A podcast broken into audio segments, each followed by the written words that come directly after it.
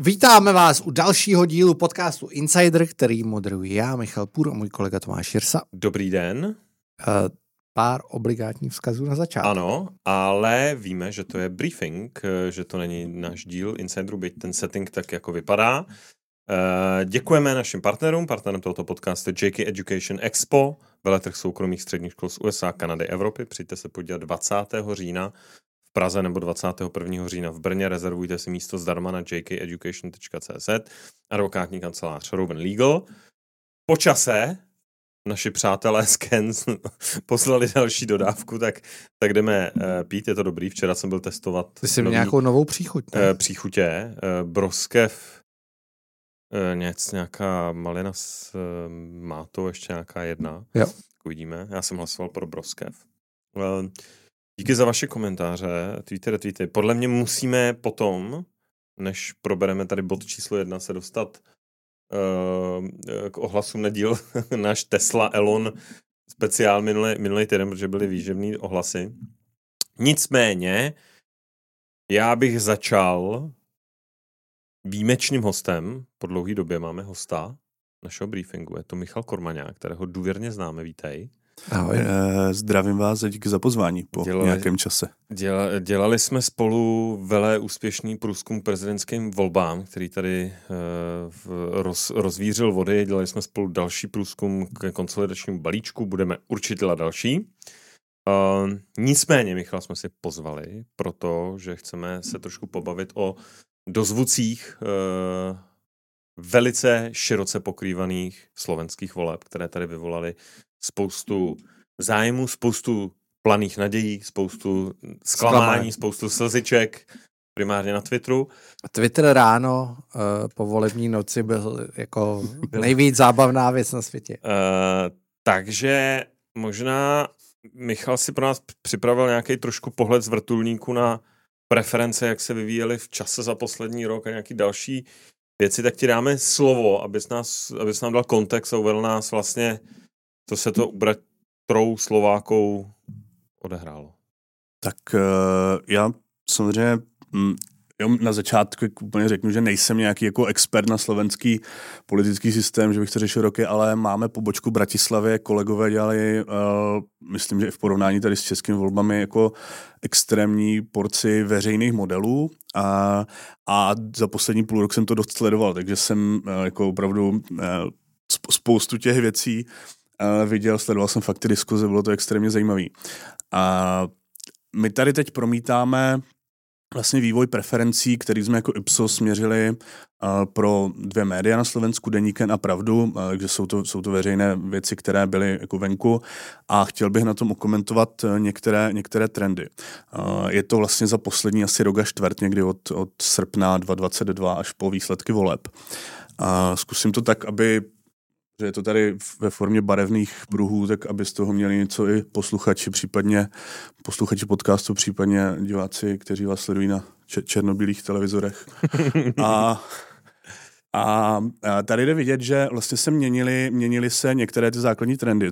Když se vrátíme zpátky do října 2022, tak někde kolem 20% se tam pohyboval tehdejší Hlas, což jenom pro diváky nebo posluchače, kteří se tolik neorientují, je strana, která se v podstatě odštěpila od Smeru bývalého premiéra Petra Pellegriniho. Petr Pellegrini je extrémně oblíbenou osobností na Slovensku, dlouho vedl žebříčky důvěry, případně byl někde jako na prvních místech, třeba i vedle Zuzany Čaputové. A ten dlouhou dobu vypadal jako favorit, nebo rok před volbami vypadal jako favorit těch voleb, jenže rok před volbami je ještě dost dlouhá doba. Takže u nás vypadal Ivan Bartoš jako premiér. To ano, takže tady jde vidět přesně jako, že opravdu 12 měsíců vůbec nestačí. A vidíte, že někdy na jaře, respektive ti, co to nevidíte, tak někdy na jaře, někdy kolem března, dubna, začínal jít nahoru Smer, což je strana Roberta Fica, která vlastně ve volbách 2020 vlastně nevyhrála, přeskočili Igor Matovič svým jako skvělým finišem a byla dost, řekl bych, jako na kolenou i potom po té společenské atmosféře spojené s kauzou Kuciak a podobně, respektive s vraždou novináře a jeho snoubenky. A vidíte, že jako na tom jaře začal ten směr docela jít nahoru a zároveň začalo jít nahoru i progresivné Slovensko, což zase pro ty, kteří neznají, tak je to strana, prostě vždycky jako už jak název napovídá, liberální, proevropská, mladého lídra Michala Šimečku, který je vlastně dneska europoslanec. A začal se ten souboj trošku víc soustředit na tady ty dvě strany a někdy už od léta bylo velmi pravděpodobné, že ten finální souboj proběhne mezi PS a Smerem a Hlas měl spíš teda sestupnou tendenci. A to, co vlastně, protože ty volby dopadly potom trošku jinak, než asi i možná poslední volební modely ukazovaly, protože to vypadalo, že ten Smer s tím PS se přibližují k sobě a já jsem trošku jako čekal, samozřejmě byť jsem očekával nějaké překvapení, ale trošku jsem si myslel, že to bude ten český scénář, když můžu říct v uvozovkách z voleb 2021, kdy se ta křivka protne někdy ve dnech voleb a to PS možná jako ten Smer přeskočí. A podobně jako Spolu přeskočilo vlastně tehdy ANO. Ale nestalo se to. Smer vyhrál s relativně jako velkým náskokem oproti tomu, co ty poslední průzkumy ukazovaly. PS naopak trochu zase ztratilo proti tomu, co ty průzkumy ukazovaly. A jsou tam minimálně dvě velká překvapení. Jedno překvapení, které asi úplně největší těch voleb, je Republika mimo parlament. Zase pro ty, kteří se tolik neorientují, Republika je v podstatě extrémní pravice na Slovensku. Jsou to poslanci, respektive lidé, kteří dřív byli v Kotlebově, LSNS, pak si založili vlastní stranu. A oni trošku se snažili tím, jak třeba vypadali, už nechodili úplně v těch uniformách a oblékli se do obleků a do kravat, tak snažili se trošku být umírněnější, ale ve finále se asi ukazuje, že tohle jim moc neprospělo. No a ten, kdo vlastně dokázal zvrátit ten negativní trend, tak byl Hlas, právě Pellegriniho Hlas, který dostal nakonec víc hlasů, než mu většina těch průzkumů v posledních týdnech, v posledních dnech před volbami přisuzovala. Jo, ale jako když si řekneme, tak vlastně, a teď nemyslím, řekněme měsíc před volbama, ale vítězové voleb, tak nepochybně je to Robert Fico, i s ohledem na tu situaci, kterou jsi říkal, to je jednak fakticky, za druhý tím příběhem za těch posledních nejenom 4, ale 8 let. Rozhodně Hlas z úrovně někde kolem 10% vlastně soutěžící taky o vítězství ve volbách. Naopak jako v tom dlouhodobém srovnání ten Hlas je vlastně trochu, řekl bych, fail, protože vstupoval do té kampaně jako hlavní hráč, který bude rozdávat karty. Možná bude z pozice nějakého minoritního partnera, ale ten potenciál, který měl, vlastně vůbec nezužitkoval. Dokázal zatáhnout asi na konci za nějakou jeho záchrannou brzdu, ale vlastně to, s čím vstupoval do toho, řekněme, s tou premiérskou ambicí, tak se vlastně vytratilo během té kampaně. A pojďme si možná pojmenovat ještě ty takovou tu tradiční směs menších subjektů. Já dodám ještě jednu věc, ještě doplním, Tomáši, jeden trend, který je dlouhodobě a byl pozorovatelný už v těch posledních volbách, že ty průzkumy nadstřelují progresivní Slovensko. Jo? Mě by zajímalo, čím to vlastně i minule, protože to byla koalice, musí překonat 7% hranici, těsně se nedostala, přestože ty průzkumy ukazovaly, že bude bojovat jako někde nad 10%.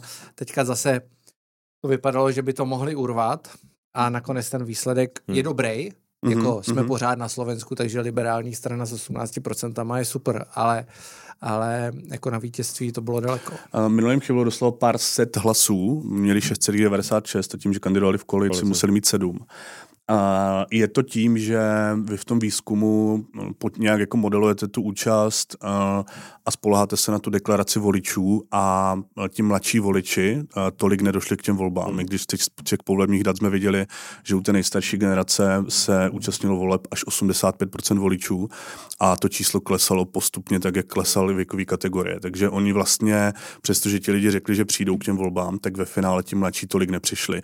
A ta účast byla ale vysoká. Ona byla 68%, byla vyšší než za poslední 4 volby vlastně nejvyšší. Mm. Takže tímhle vlastně vy potom máte ten rozdíl proti těm průzkumům, protože vám v průzkum řeknou přijdem, ale jako nepřijdou.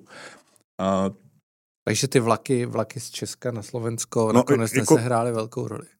Jako bavíme se asi o neúplně tolika lidech, samozřejmě pak tam hráli roli korespondenční volba, kde oni dostali a teď hodně, 60 myslím procent, ale to, jestli vám ve finále udělalo možná 1% bod v té volbě, jo, tak to zase není úplně jako game changer. A nestačilo to na to, aby dotáhli to Roberta Fica. K těm ostatním stranám, tak k těm tradičním, řekněme, tak Sazka, samozřejmě velmi jako tradiční strana Roberta Sulíka, zase pro lidi, kteří tolik neorientují, je to pravicová liberální strana, velmi se soustředí na ekonomiku, vlastně v té kampani měli hodně jako apel na ekonomický růst, na hospodářský růst. A ona, když se podíváme úplně na začátek toho grafu, tak ona, jí se moc nevyplatilo to, že opět po nějakém čase upustila vládu, tehdy vlastně Eduarda Hegera a spíš ty preference potom jako šly dolů. Na druhou stranu se dokázala zastabilizovat někde kolem 6-7%, což v tuto chvíli pro ně vlastně ještě vypadá jako úspěch. I v kontextu toho, že v posledním týdnu Igor Matovič spustil jako extrémně viditelnou kampaň proti Sulíkovi s tím, že vlastně zveřejnil část jeho telefonu a konverzaci vlastně se s majitelem Penty Haščákem. A mimochodem Igor Matovič, asi bych rovnou se přesunul k němu, to je člověk, který opanoval veřejný prostor v posledních 2 měsících. Jako, asi všichni jsme viděli jeho potyčku s Kaliňákem v autě, kde nejel v Raptoru jako na meeting sociální demokracie, pardon, Smer sociální demokracie. A ten se dokázal vlastně tou kampaní, tou svou viditelností dostat do toho parlamentu. A tam je důležité říct, že on musel taky překonat 7%, překonat v koalici. Otázka je, jestli to teda bylo viditelností, protože když jsem viděl výsledek jeho v romské komunitě, tak tam udělal 90%. Ano, což nebude náhoda. Je to tak, že mu se, tuším, z těch 16 nebo kolik poslanců má, tak jsou z nich 4 Romové, kteří se dostali do Národní rady. A on opravdu, když se zveřejnili ty volební mapy, tak on měl extrémně silnou podporu někde až na 90% v romských osadách. On mimochodem nabízel 500 € za účast u voleb. On to říkal v té kampani otevřeně, že voliči si zaslouží 500 € za to, že přijdou k volbám, takže tohle tam jako nasliboval. Teď myslím všem voličům, nevím, co se dělo v těch osadách. Ale ten vlastně jako velmi to si myslím, že byl jako nejlepší marketér těchto voleb, byl s úctou ke všem, kteří na tom pracovali, protože on opravdu si ten prostor vzal. A další z těch stran KDH, tak to jsou vlastně křesťanští demokraté, to je strana, která poslední 2 volby těsně neprošla a nyní se jim to zase podařilo, takže klasická konzervativní lidovci, přesně tak. A Republika, o tom už jsem mluvil, tak to je extrémní pravice, tam jim se velmi nepodařilo to, že spekulovalo se, že Robert Fico, pokud bude muset chtít sestavit nějakou vládu, tak dost pravděpodobně jednou z těch jako variant bude i vláda s Republikou. A oni se v té kampani nebo v těch diskuzích jako byli hodně smířliví k tomu Smeru. Oni na ně neútočili, přestože třeba ještě v minulém volebním období na ně útočili hodně a nakonec se jim to nevyplatilo, protože ukážeme si to za chvilku, oni ten překryv s tím Směrem měli jako extrémně velký z hlediska voličů. Dá se udělat lehonká paralela na hnutí ANO a Přísahu v tom vlastně? Jako ne teď ideově úplně, ale jako vlastně ta dynamika? Ta Přísaha nikdy nebyla v pozici, ve které byla Republika, že by měla prostě v podstatě jako měsíc před volbami 7 nebo 8%. V posledních průzkumech, tuším, ta Republika měla, když se udělal průměr jejich preferencí 7,34%. Takže to je extrémní pád. A spíš bych a Přísaha vždycky kolem těch 5% byla, takže tam to nebylo úplně tak, že by najednou v posledním týdnu spadly. Ale spíš bych tady viděl možná varování a na druhou stranu šanci pro jednak Tomia Okamuru a Andreje Babiše, protože pokud Andrej Babiš převezme v příštích volbách rétoriku Tomia Okamury částečně, tak najednou voliči Tomia Okamury zjistí, že možná jim ten Andrej Babiš stačí a on jako nebude ani tolik ztrácet u těch svých jako voličů, které dneska už má, myslím Andreje Babiše. A Preference dnešní Tomia Okamury nejsou tam, kde byly před rokem. Jsou v průměru kolem 8-7% třeba. Byly na 10-11. Myslím, že i jako mediálně na ústupu, ale pojďme zpátky na Slovensko. Tak to jenom jako, že spíš bych to přirovnal tady k tomu, ale tady dnes se stane... SNS, vlastně Slovenská národní strana, vlastně Andrej Danko měl poměrně viditelnou kampaň, byl před minulém období, to byl předseda parlamentu, předseda Národní rady, měl poměrně viditelnou kampaň a vidíme, že jeho trend byl spíš jako celou dobu, jakože šli nahoru. Tam bylo extrémně zajímavé to, co oni měli třeba na billboardech, co by v Česku nikdo nepochopil, ale bylo zastavíme liberalismus. Jo, to je prostě to, kdyby dneska si někdo dal nějaká česká strana billboard, tak voliči vůbec neví, co je ti myšleno. Na Slovensku jako to ví ti voliči. Zarezonoval. A potom tady máme ještě... Tam je, ještě dodám jednu věc, nejzábavnější ovšem na to, že se SNS proboxovala do parlamentu, je skutečnost, že Andrej Danko je jako jediný člen strany SNS, ano, zbytek ano. Jsou jako pozbíraný takový jako dezinfo pošuci. Bývalý z SNS, z Kotlebovy strany... hodně z nich vlastně dostalo ty hlasy z nějakého 130. 140. místa, takže on je fakt jediný z té strany, který se dostal do toho parlamentu a pak tam má takovou jako směs lidí z různých jako stran bývalých a straniček, takže uvidíme, jak on tu výhru vlastně zužitkuje, tu výhru, myslím, že se dostal do parlamentu. No a další strany, které jsou zajímavé, určitě stojí za zmínku Jsme rodina, Borise Kolára, což byl posledním volebním období předseda parlamentu. A ten vlastně dopadl docela dobře v roce 2020, on měl tuším někde kolem 9%, ale mimochodem Boris Kolár, pokud posluchači a diváci ho neznají, tak to je člověk, který má 13 dětí s 11 ženami. Má rodinu. A Jsme rodina, přesně tak.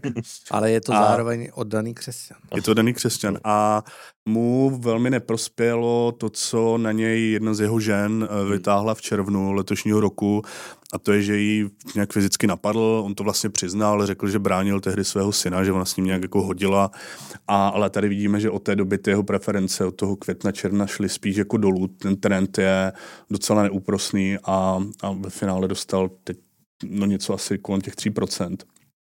A poslední asi dvě strany, které bych zmínil, tak Aliancia, to je vlastně jako aliance maďarských stran, takže ti se těsně nedostali. A demokrati, tak to je strana, která vznikla na jaře odštěpením, respektive tam byly snahy nějak jako sloučit tu pravici, nějak do toho zasahoval Mikuláš Dzurinda, bývalý premiér Eduard Heger, který se odštěpil od Olano, ale jako nedomluvili se, Mikuláš Dzurinda potom si udělal vlastní stranu, vlastní projekt, Modrý plus Most Heat. Mikuláš Dzurinda v těchto volbách dostal méně hlasů než Komunistická strana Slovenska, která není jako příliš silná.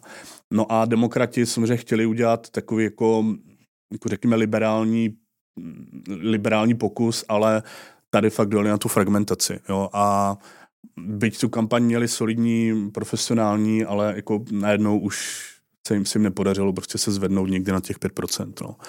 A vlastně nakonec to nedali. Takže tolik asi k těm hlavním stranám. Možná můžeme dál jenom...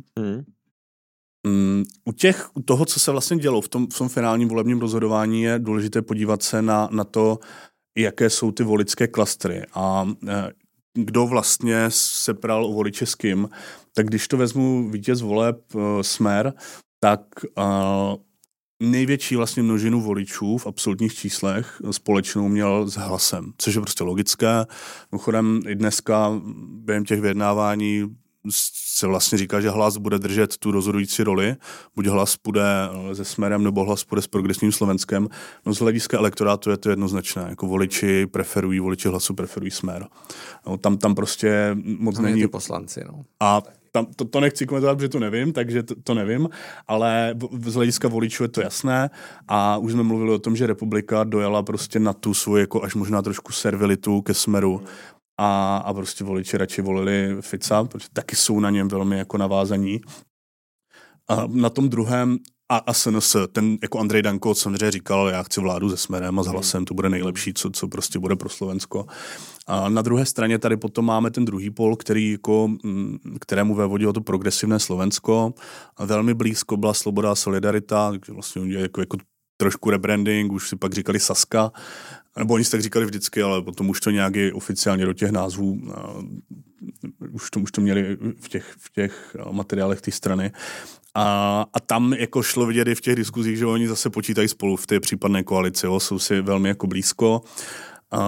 Olana Priatelia a plus další dvě strany, Křesťanská unie, myslím, a Za lidí, tak ti už jsou trošku dál, protože vlastně od toho Igora Matoviče se on ten elektorát už po tom, co, jak ho voliči vnímali za poslední 3 roky, tak se mu trošku vzdálili už od těch jako liberálů samozřejmě. A vidíte, že tam jsou i ti demokrati, ale těm prostě se nepodařilo přetavit těch 5%. No. Za lidí je mimochodem strana Andreje Kisky.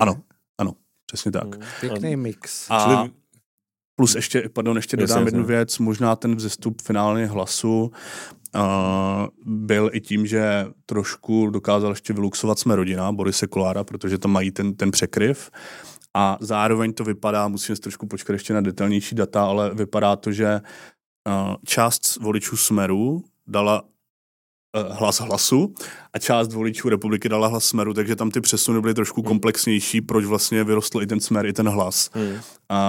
A Hlas mimochodem měl opravdu velký potenciál. On měl potenciál na úrovni někde progresivního Slovenska, ale spoustu těch hlasů měl v druhé volbě.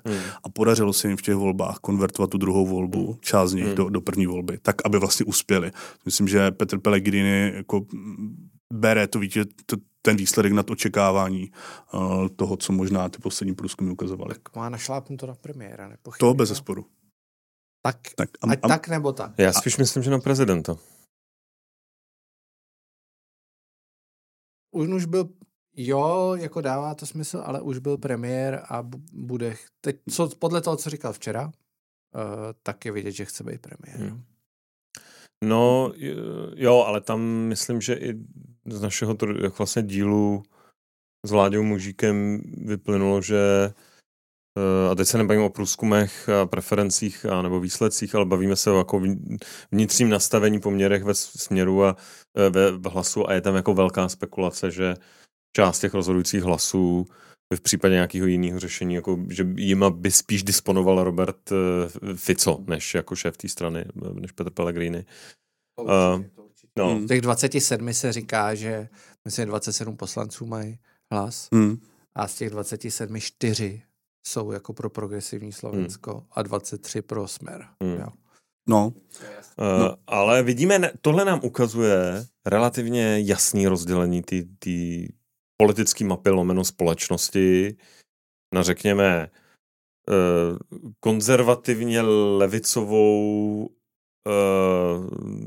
strukturu, řekněme, z prvky národovectví, když to řeknu takto, a tady, řekněme, takovou liberálnější, já bych neříkal asi úplně pravicovou s výjimkou asi Sazky, protože teda feedback, nevím, já od řady slovenských přátel, kteří sledovali, jak se my bavíme v Česku o slovenských volbách, tak říkali, kteří jsou často pravicoví, říkali, hele, pro nás je vlastně stejně nepřijatelný Smer jako progresivné Slovensko, protože u obou vidíme vlastně, u jednoho problém Fico a nějaká historie, u druhého vlastně máme trošku pocit, že to budou úplně ujetý nějaký levicový nápady a nám to jako pravicovým voličům vlastně vůbec nekonvenuje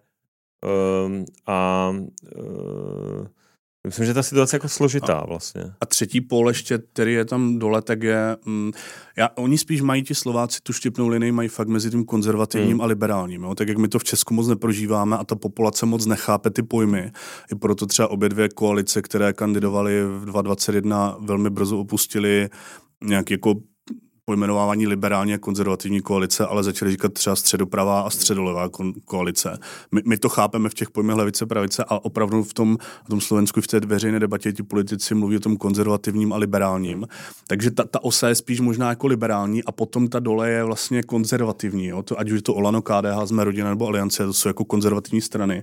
A ta osa okolo Smeru, tak Smer vlastně se i přejmenoval na Slovenská sociální demokracie, on stral do názvu. Takže ten jako útok na ty voliče toho nacionálního spektra byl jako viditelný. Takže spíš si myslím, že jsou tady tři osy, které tady ten obrázek dokreslují. A jestli teda můžeme ještě jak se to přelejvalo? No. Pojďme se podívat na přelivy. Tak, máme tady přelivy voličů mezi volbami 2020 a 2023. To si ještě nikde neukazoval. To jsme neukazovali, to jsme napočítali vlastně včera. Je to na základě výzkumu, to znamená, my jsme se těch lidí hned po volbách zeptali, kolik lidí, teda koho volili, a zároveň jsme o nich měli informace v tom našem panelu, koho volili v roce 2020. Je jako ideální to pozbírat hned po volbách, protože lidi pak buď zapomínají, nebo prostě trošku dokreslují tu realitu a teda. A je to na vzorku 3000 respondentů a na základě toho jsme potom udělali jako propočty těch přesunů v absolutních číslech voličů. Takže tady jsou, když tady třeba vidíme, že 310 000 voličů Smeru volilo Smer v roce 2020 i v roce 2023, tak to je největší jako číslo vlastně toho přelivu. Je tam několik zajímavých příběhů. 170 000 voličů, kteří volili Olano v roce 2020, teda stranu Igora Matoviče, která vyhrála tehdy, dostala 25%, tak dneska volili Progresivní Slovensko. Což je zajímavé, ale říká nám to jednu věc. Není to až tak o té ideologii, ale byla to volba antifico. Tehdy měl největší šanci porazit Fica Matovič, teď měl největší šanci porazit Fica Šimečka.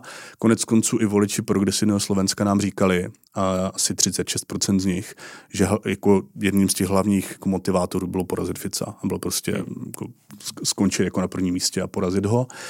Takže Igor Matovič jako rozdál z roku 2020 tady docela dost hlasů, ale Igor Matovič jako rozdával dost těch hlasů i třeba i Smeru, jo, rozdal jako 50 000, nebo hlasu rozdal 70 000, takže těm, proti kterým jako bojoval, vlastně jak on chodil v polovinu kampaně v tričku Mafii vás nepredáme a říkal, že Smer a Hlas je mafia a prostě byl docela drsný v té kampani, tak on jako potom ty hlasy docela rozdal. To, co je pro mě extrémně zajímavý příběh, taky jsem tady zmiňoval, je, jak jako dramaticky se nepovedlo republice vzít si hlasy bývalých kotlebovců LSNS. Oni dostali jenom 60 000 hlasů. Berme to samozřejmě s nějakou jako odchylkou, protože je to na základě výzkumu, ale ty trendy určitě budou sedět. 60 000 hlasů LSNS. LSNS ve volbách dostala, tuším, v roce 2020 220 nebo 230 000 hlasů. Takže oni jako si vzali asi jenom čtvrtinu jejich voličů, jo, což jako rozhodně nepředpokládali. A je to pro ně jako velké podle mě jako zklamání, protože si myslím, že jako vůbec nečekali, že by se nemohli do toho parlamentu dostat. A už se připravovali na tu koalici. Myslím, že i Robertu Ficovi se jako ulevilo, že pro ně jako Andrej Danko, byť se všemi těmi poslanci, které tam má, je mnohem jako přijatelnější i asi z pohledu k západním partnerům a podobně než republika. To je fakt čistě jako extremistické jako hnutí. Možná by mě zajímalo ještě dva taky rychlejší dotazy. Jeden je, dá se to teda interpretovat tím, že všichni si pamatujeme tu temnou atmosféru konce Roberta Fica, střídání garnitur vládních, Ficův vlastně, to, co spousta lidí vydávala a říkala, to je jeho politická smrt, to prostě je level Mečiar, prostě to je jako konec.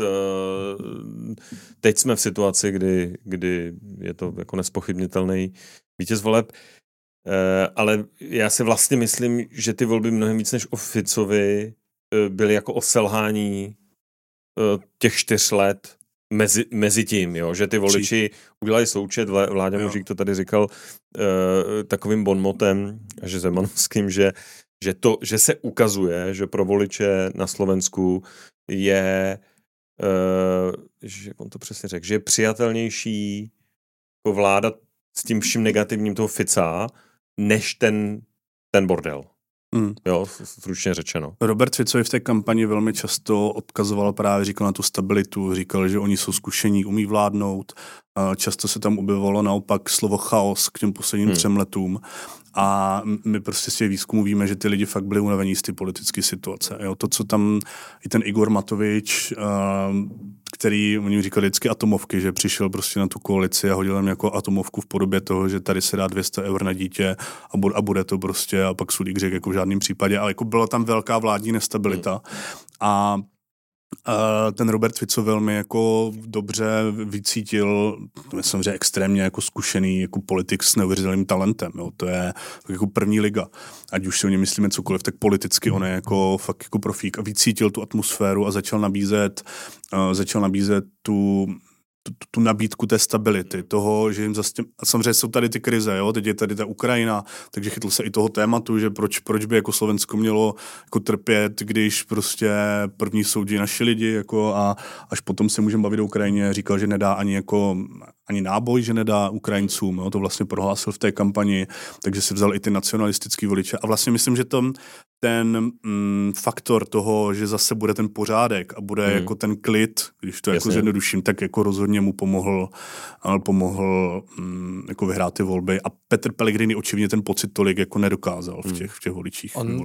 Tam bylo vidět, že Pellegrini se trochu bojí zajet do té Ukrajiny, přestože většina Slováků to vidí jinak. Jo? Fico šel tam, kam šli Slováci.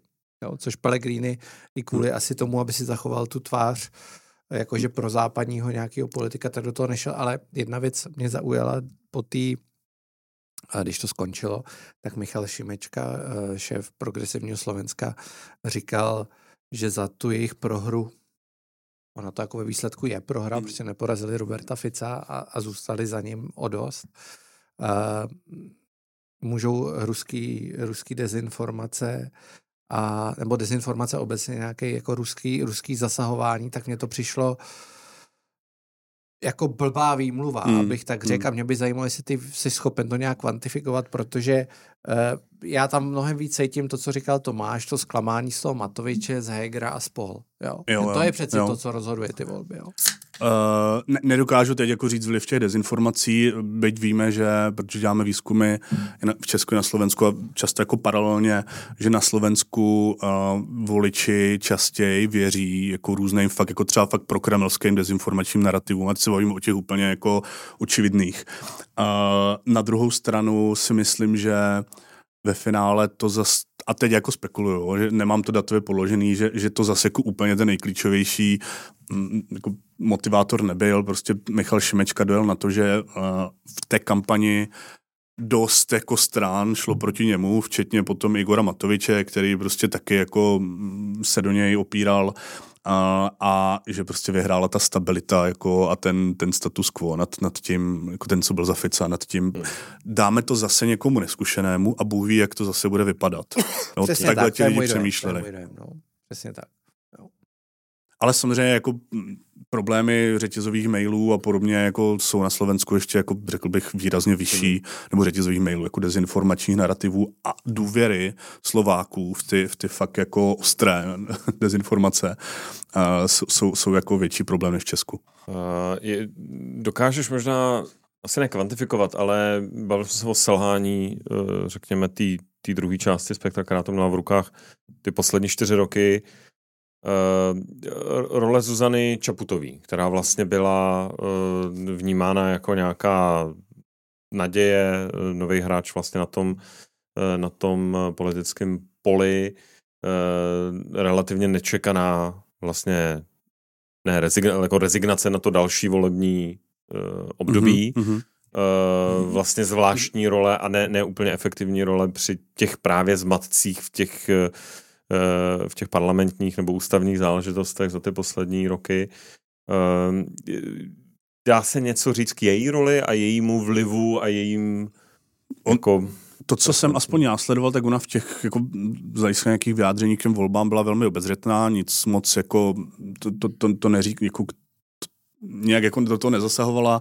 Na druhou stranu se zdá, že i slovenská společnost zavnímala, že ona nezvládla tu politickou krizi, která tam byla úplně, jí klesla důvěra v čase a spíš ji teda využívali soupeři, typicky Robert Fico, případně Republika v té rétorice, protože oni věděli, že ten jejich elektorát jako nemá rád a vlastně tam byli byly tam jako relativně jako tvrdá vyjádření, teď jako kolují někde ta videa, jak jste to viděli, jak jako na Smeru vyvolávají jako Luboš Blaha, který je dost jako ostrý poslanec Smeru, tak jako skanduje společně s Davem ne úplně jako hezký věci o prezidence, dost jako vulgární. A v podstatě tam jako kolovaly různé jako narrativy, že ji řídí prostě americká ambasáda a klasicky jako na slovensku oblíbený Šoroš, nebo Soros, nevím, jak to jako, oni to vždycky jako skloňují nějak jinak, trošku to jméno říkají. Takže já jsem tu její roli, možná se pletu, já jsem ji jako tolik aktivně nevnímal v těch volbách, minimálně v těch posledních týdnech a měsících, ale ona součástí té kampaně byla zprostředkovaně přes ty jako soupeře. A samozřejmě tím, že ji tehdy nominoval Progresivné Slovensko, jako ona byla jako je prezidentka Progresivního Slovenska, když to úplně zjednodušíme, tak oni s ní spojovali, jako, takže, ale... No ta fotka teďka z toho setkání byla opravdu ne, ta dynamika vztahová mezi Robertem Ficem, no, tak to bylo víc než výmluvný. No. Jsem se dávají na fotku s Petrem Pellegrinem. Už byla? Já myslím, že už byla to setkání. Já jsem viděl fotku se Šimečkou, kde je velký kontrast, ale fotku s Pellegrinem jsem ještě neviděl. Jo, tak to možná... A to je možná moje chyba, jo. Nebo tak, už se to stalo. Tak to nevím, jsem se taky nesplet, ale už jsme se potkali. No, zajímavý. Díky moc za data, za náhled a sumarizaci. Můžeme ty tvoje slidy dát k nám na Patreon? Určitě. Jo, skvělý. To je všechno, jsou veřejný data, takže... Super. Děkuji, měj se pěkně. Taky, díky moc za pozvání. Ahoj. Máme tady další téma. Michalovi Kormaňákovi ještě jednou děkujeme. Elon, ohlasy na náš Elon speciál, Tesla speciál. Psalo nám hodně lidí. Až mě to překvapilo, protože si nemyslím, že jsme řekli něco, co je tak šokující. Co si myslíš? Já myslím, že tak jedna část ohlasu byla přímo na naše recenze Tesel, divili se teda, že mě tam, že tam něco s dveřma tobě, že tam odpadává panel a že to je teda nekvalitní auto. Já si myslím, to je cena za inovaci. Já myslím, že ty auta nejsou perfektní, ale znovu říkám, já to srovnávám s předchozím autem, který jsem měl, který bylo od velké renomované evropské automobilky a prostě jako bylo to horší. Takže já tam mám nějaký benchmark. Takže to je jako jedna část. Druhá část ohlasů byla, že jsme trošku byli nekritický, já bych to tak neviděl. Myslím, že já jsem tu knihu už teda dočet, nevím, jestli ty taky, ještě ne. Já jsem to dočet. Konec vlastně mi přijde už trošku slabší, už je tam strašně zabředává teďka do těch aktuálních věcí toho posledního roku. Je to cenný si to jako přečíst, ale už ti to nedává. Taky se tím teď trochu prokoušá. No a už to není taková ta linka toho příběhu, už si myslím, že se to jako rozmělňuje, ale to možná souvisí s tím, že se obecně ten Elon jako pustil do věcí, který je s velkým otazníkem, jestli se do nich vlastně měl pouštět, jako ten Twitter. Co je hlavní message té knihy, je obrovský nadání a obrovský dar přichází za cenu nějaký temný stránky. Která tam je popsaná, je tam do detailu. V té knize mluví opravdu lidi od ex-manželek, ex-spolupracovníků, lidí, kteří opravdu nemají rádi, od Billa Gatese, Jeffa Bezose. To znamená, ta kniha není žádná jako Elon Musk je skvělý a nemá žádný negativa. Říká to a jsou tam ty paralely se Stevem Jobsem, který měl taky velice silnou temnou stránku vůči svým spolupracovníkům.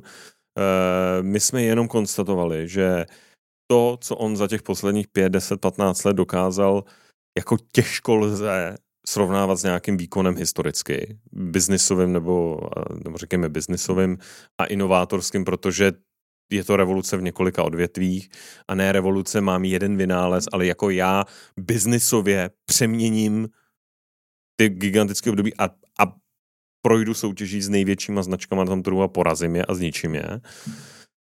A ta temná stránka tam je jako jednoznačně zaznamenaná tím, že 2 roky s ním vlastně trávil ten čas, viděl ty jeho záchvaty, viděl extrémní stavy, viděl strašný chování vůči lidem,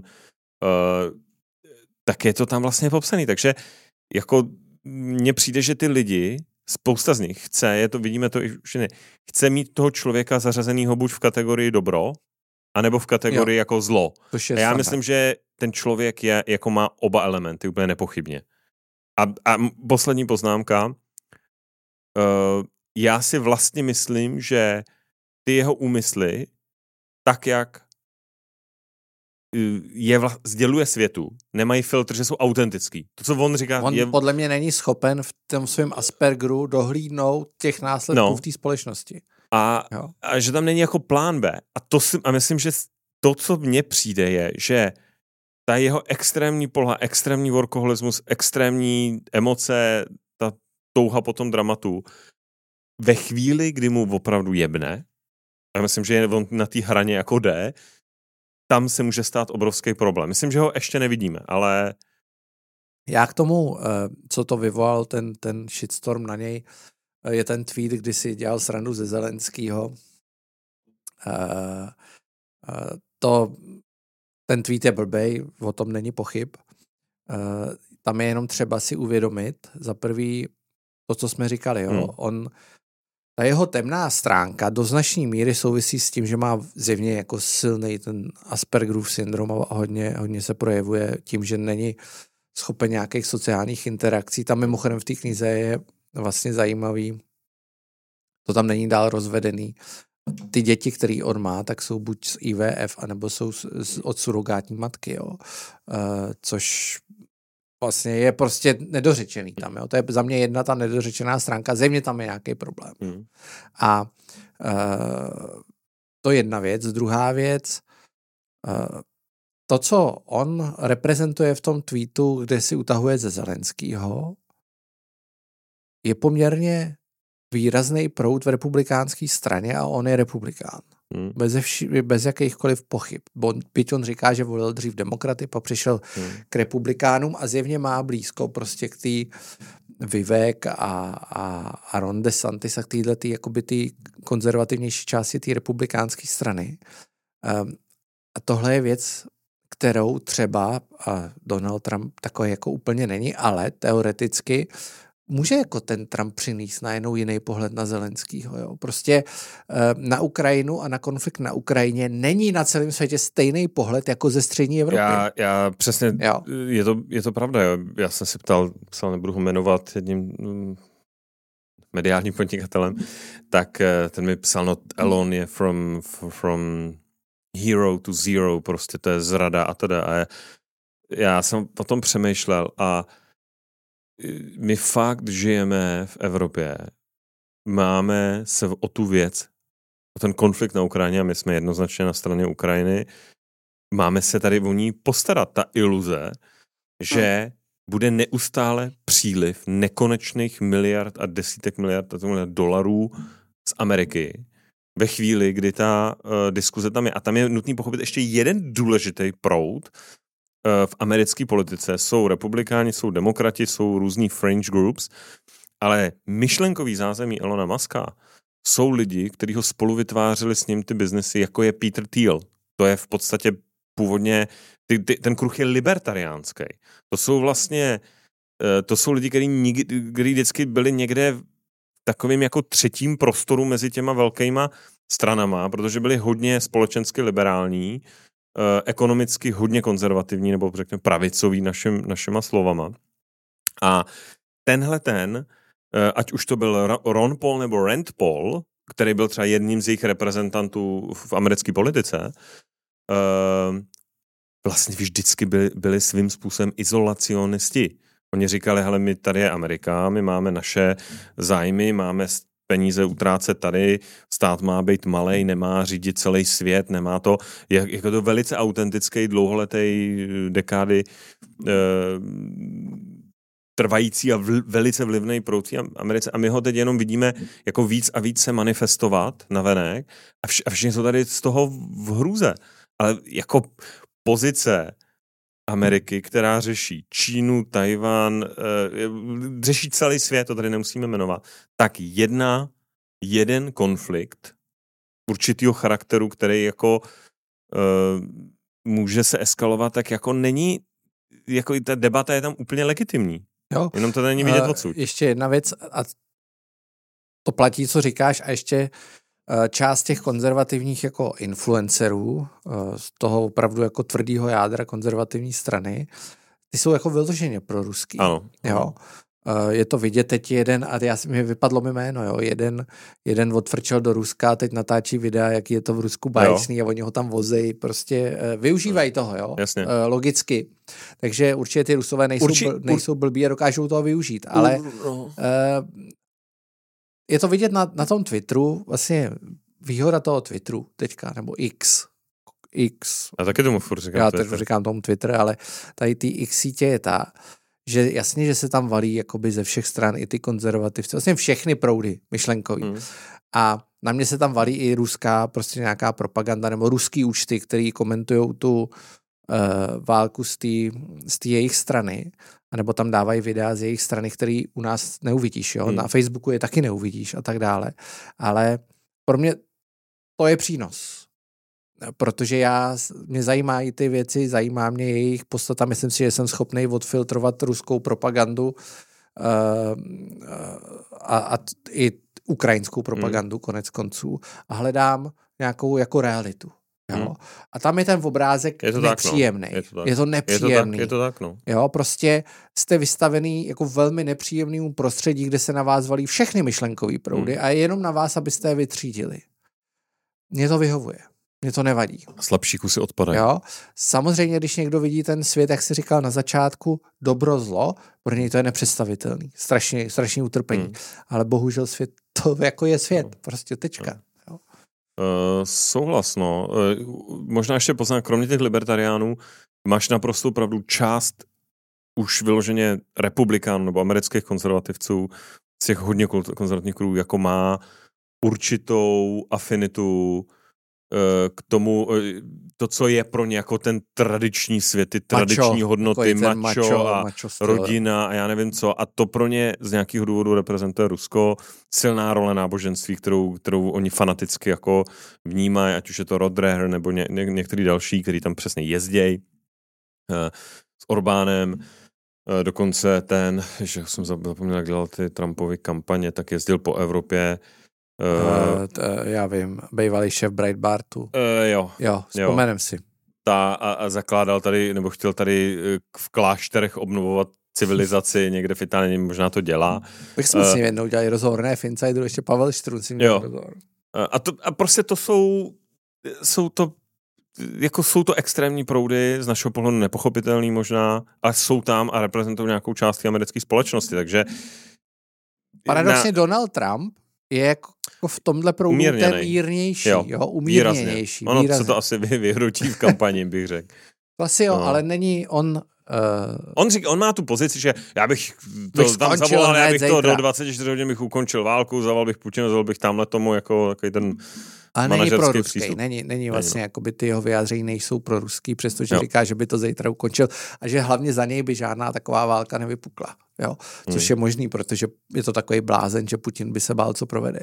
Jo? To je prostě ta nevyspytatelnost. No. Okay. Tolik Elonovi. Mějte... Steve Bannon, přesně. Tak.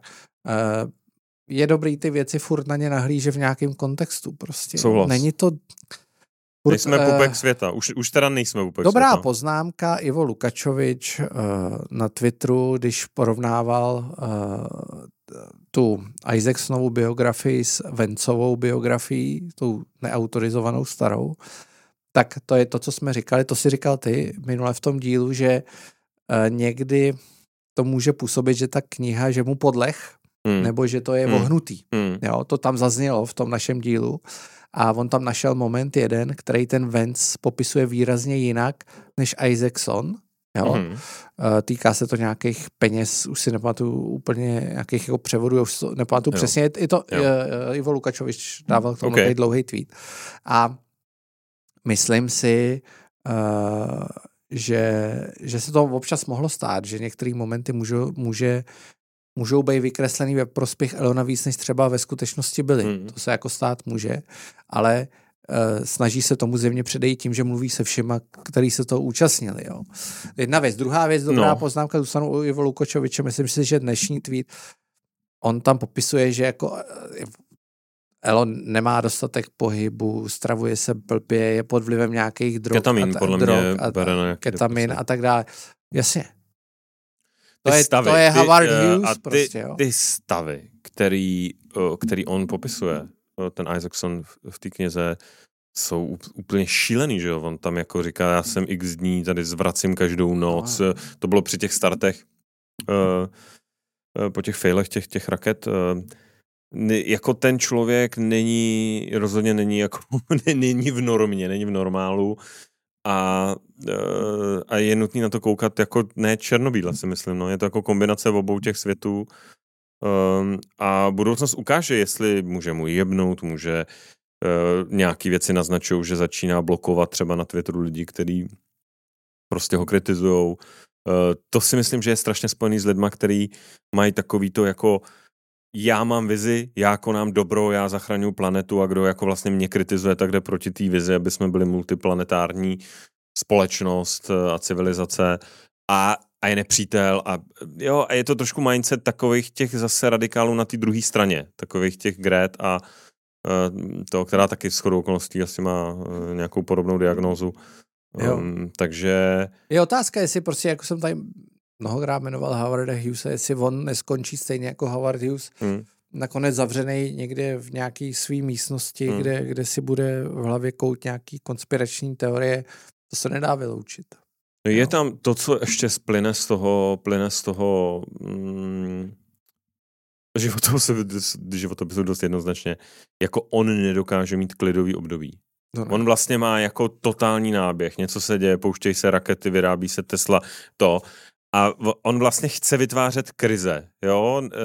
Teď se najednou uklidní Tesla, stabilizovaná, tak on okamžitě jede do SpaceX a začne řešit... Problém, který není.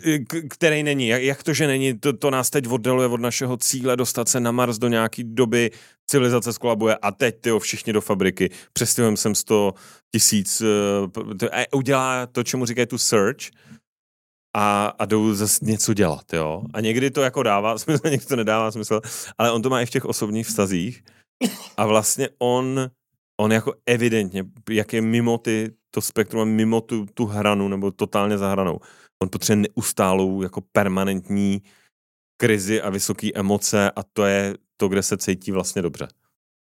Tak. Dobrý, jdeme na otázky. Pojďme na to. Co si myslíte o panu Šimečkovi, má šanci změnit nyní i v budoucnu? To jsme trochu probírali. No, já bych se to zastavil, Maričko. Povídej. On je místopředseda Evropského parlamentu, toho do naší míry definuje. On je velmi vzdělaný, on má bakaláře na FSV politologie tady v Praze, to mám taky, studoval jsem ho o dost díl než on, ale má pak Oxford, jo, MA má na Oxfordu, což je určitě jako úžasný. Je to chytrý člověk, přišel mi trošku není dostatečně ambiciozní, mi přišel na začátku, jo, že jde zatím hodně pozvolna. Teď se to maličko změnilo v té poslední kampani. Myslím si, že má šanci ještě. Pořád má šanci. Uvidíme, jak se zachová Peter Pellegrini, ale pořád nějaká malá šance, že to může dopadnout, existuje. Zajímavý. Jako vlastně 18% s liberální stranou na těžce konzervativním Slovensku je dobrý výsledek. Prostě a je to... ještě navíc během toho posledního roku jako z těch 10 to vypadalo. Jo, z 10 dobrý výsledek. Takže za mě on je, já jsem ho vždycky trošku podceňoval, měl jsem ho zaškatulkovaného takového toho jako budoucího ministra zahraničí, což on by chtěl být. A říkal jsem si, jo, on na to asi nemá, aby tu zemi ved, ale v té poslední kampani mám pocit, že je připravený, no. Že by to dal? Možná. Okay. Na tebe dotaz. Vyjádření Michala Šnobra, že nákup zásobníků a NS4 je ze strany státu dobrý tah? To je složitý problém. Já v tomhle nejsem úplně nezávislej, to je třeba říct. Já mám na některé ty věci i vzhledem ke své historii trošku jiný pohled, ale za mě já chápu všechny důvody, proč to stát dělá. Úplně naprosto. Co mě vadí a myslím si dva body. Jeden. Vždycky si myslím, že když něco vlastní privátní firma, je to lepší, než když to vlastní stát. Já chápu argument kritická infrastruktura, blablabla, to je pošta taky. Jo? Takže já bych nerad další pošty, tudíž radši, ať si to zaplatí někdo jiný a neplatí se to z peněz daňových poplatníků. Bod 1. Bod 2. Netransparentnost. Jo? Často se schvalují věci na vládě, nebo zrovna v tomhle případě. My nevíme, kolik budou stát. Jo? Nevidíme žádný analýzy, jestli to vyplatí nebo ne. Za firmu, která má dluh 33 miliard, zaplatíme 5 miliard. Proč, když je tam dluh 33, který bude muset nějak vypořádat? Těch věcí je víc. V zásadě stát vlastnil Net4Gas nebo tu infrastrukturu, tehdy to byl Transgas, prodal. Za tu dobu tam přišel zahraniční vlastník, který z toho vytáhnul asi 70 miliard a nechal nám tady jako vyžranou firmu s 33 miliardovým dluhem. To pro mě není žádný superkup. Není. Jakkoliv chápu, že stát to chce mít, to je asi logický. A poslední poznámka k tomu. Slyšíme, bude se tam transportovat vodík, tohle. Nic není. Tady je ta kapacita toho Net4Gasu je 100 miliard kubíků. Spotřeba česká plynu je 8 a není tam jiný kontrakt na transport. Velký. Gazprom tam není. Tak buď stát spolíhá na to, že se vrátí kontrakt s Gazpromem, pochybuju, nebo stát spolíhá na to, že tady bude vodík, nevidím nic. Krásný článek na Euraktivu, přečtěte si. A třetí věc, vlastně o těch plánech nic moc nevíme. Takže tak. David Šabata, byla nějaká reakce politiků na ten váš report o digitalizaci? Nějak jsem nic nezaznamenal. Politici ano, vyzývali Ivana Bartoše k rezignaci. Ivan Bartoš se rozčiloval, že za to mohou zloději, kteří se snaží okrást stát. Takže klasika. Reakcí byla spousta. Ve všech médiích to bylo opravdu... Hele, můj dotaz. Nemáš jako pocit, že jsme se přesunuli do doby, kdy už ti politik nic konkrétního neřekne a neslíbí? Já i z té komunikace Ivana Bartoše mě na tom vlastně nejvíc zaráží. Tam není nic. Tam není jako on... Já rozumím, že jako defenzíva, zloději chtějí okrást stát, musíme tohle, tamhle to a to. Vybavuješ si v oblasti e-governmentu, když se bavíme o ty digitalizaci, že by někdo řekl, do roka zavedeme tohle, bude, jo, jako, já mám pocit, že vlastně až v té komunikaci vždycky začaly, nebo vždycky poslední dobou roky začaly převažovat termíny, jako analyzujeme to, celá i ta story s těma rodnejma číslama. Jo, jako jsme v nějakým nekonkrétnu. Ty politici říkají, sedíme tady, koukáme na to, něco děláme a my vlastně moc nevíme, jak to dopadne. Nechceme to takhle úplně říct, že nevíme, jak to dopadne, ale někdy něco bude. Budeme digitální Česko, ale nevíme kdy. Máš pravdu, myslím si, že to je ještě horší. Jo? Moje zkušenost tady poslední. Vyndáš studii, kterou nikdo nespochybnil. Nikdo. A to jako, buď jistý, že tím strávili hodně času. Jasně. Ta studie nikdo nenašel jediný argument, který by se dal zpochybnit. Její závěry, její obsah, nic. Fakticky tolik stran, nic jsem neviděl zatím. Jo? Třeba někdo něco najde. My jsme i vyzývali, hledejte nějaký fail, který tam je. Zatím nikdo se našel. Dostali jsme dotazy od Pirátů, kdo tu studii psal. Dostali jsme dotazy z deníku N, kdo tu studii psal. Kdo ji financoval a tak dále. Super. Nikdo se neptal, co v té studii je. Jasně. A nikdo neřešil, že tam je popsaný jasný fail, který nikdo nespochybňuje. Ale od těchto jako borců prostě dostáváš furt, kdo to byl, kdo to platil a tak dále. Ivan Bartoš říká, a to firma, která dělá vejtahy, si stěžovala na ÚOHSu a tak dále. A teď argumentuje nějakýma jako těmadle, jakože naznačuje, že tam je nějaký jako shady business. Ale já jsem s tou uvědomil, dneska jsem poslouchal Víta Rakušana, nebo včera, teď nevím.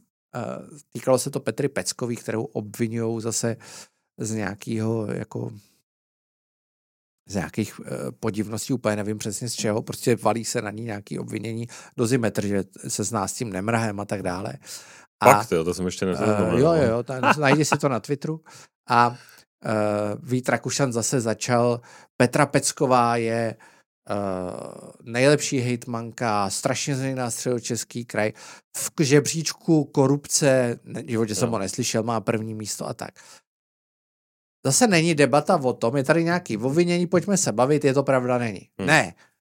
Úplně to převedeš někam jinam a jedeš ad hominem, vždycky jedeš ad hominem. Tahle ta studie je blbá, protože to psal ten a ten. Jasně. Jo? Neřeší se podstata vůbec.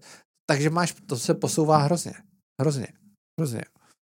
No. Já bych čekal od toho ministerstva, že řekne jasně, tady je tenhle segment studie špatně, tady jsou špatný data, tady něco, ale... Počkej, my jsme přišli jako o miliardu, jako o miliardu a o 7 miliard ročně. Tak to je jako průšvih. No.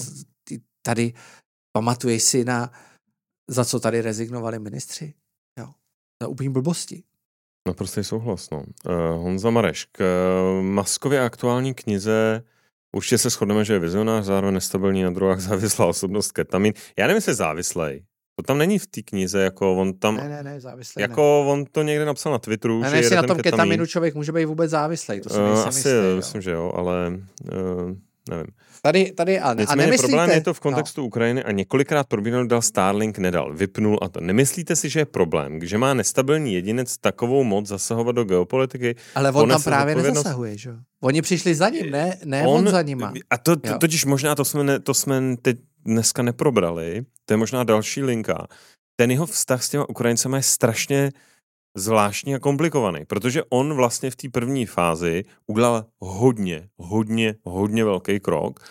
Ze svýho, z firmy, která nebyla v zisku, prostě poskytnul kapacity, poslali tam Starlinky. Vůbec, on tam neměl žádný otazník, jo? On jako dělal celý se to začalo převracet, kdy on řekl, já nebudu využívat ten systém, nechci, aby ten systém v té složité geopolitické situaci, která může vést k eskalaci, byl použitej na ofenzivní operace, mám tam otazník, ne. A teď ta reakce z té ukrajinské strany byla jako hardcore, že jo? Oni potom, co jim tam poslal vlastně desítky milionů $, tak a Amerika platila spousty dalších kontraktorů za různé služby, které se na Ukrajině děly, tak oni ho začali jako do něj šli a tam v té knize je poměrně dost jasný, že jakmile on si někoho zařadí mezi ty na ten svůj lísteček jako těch osobních nepřátel, tak už je to hardcore. A já myslím, že on ten ukrajinský leadership a to zelenský už takhle má.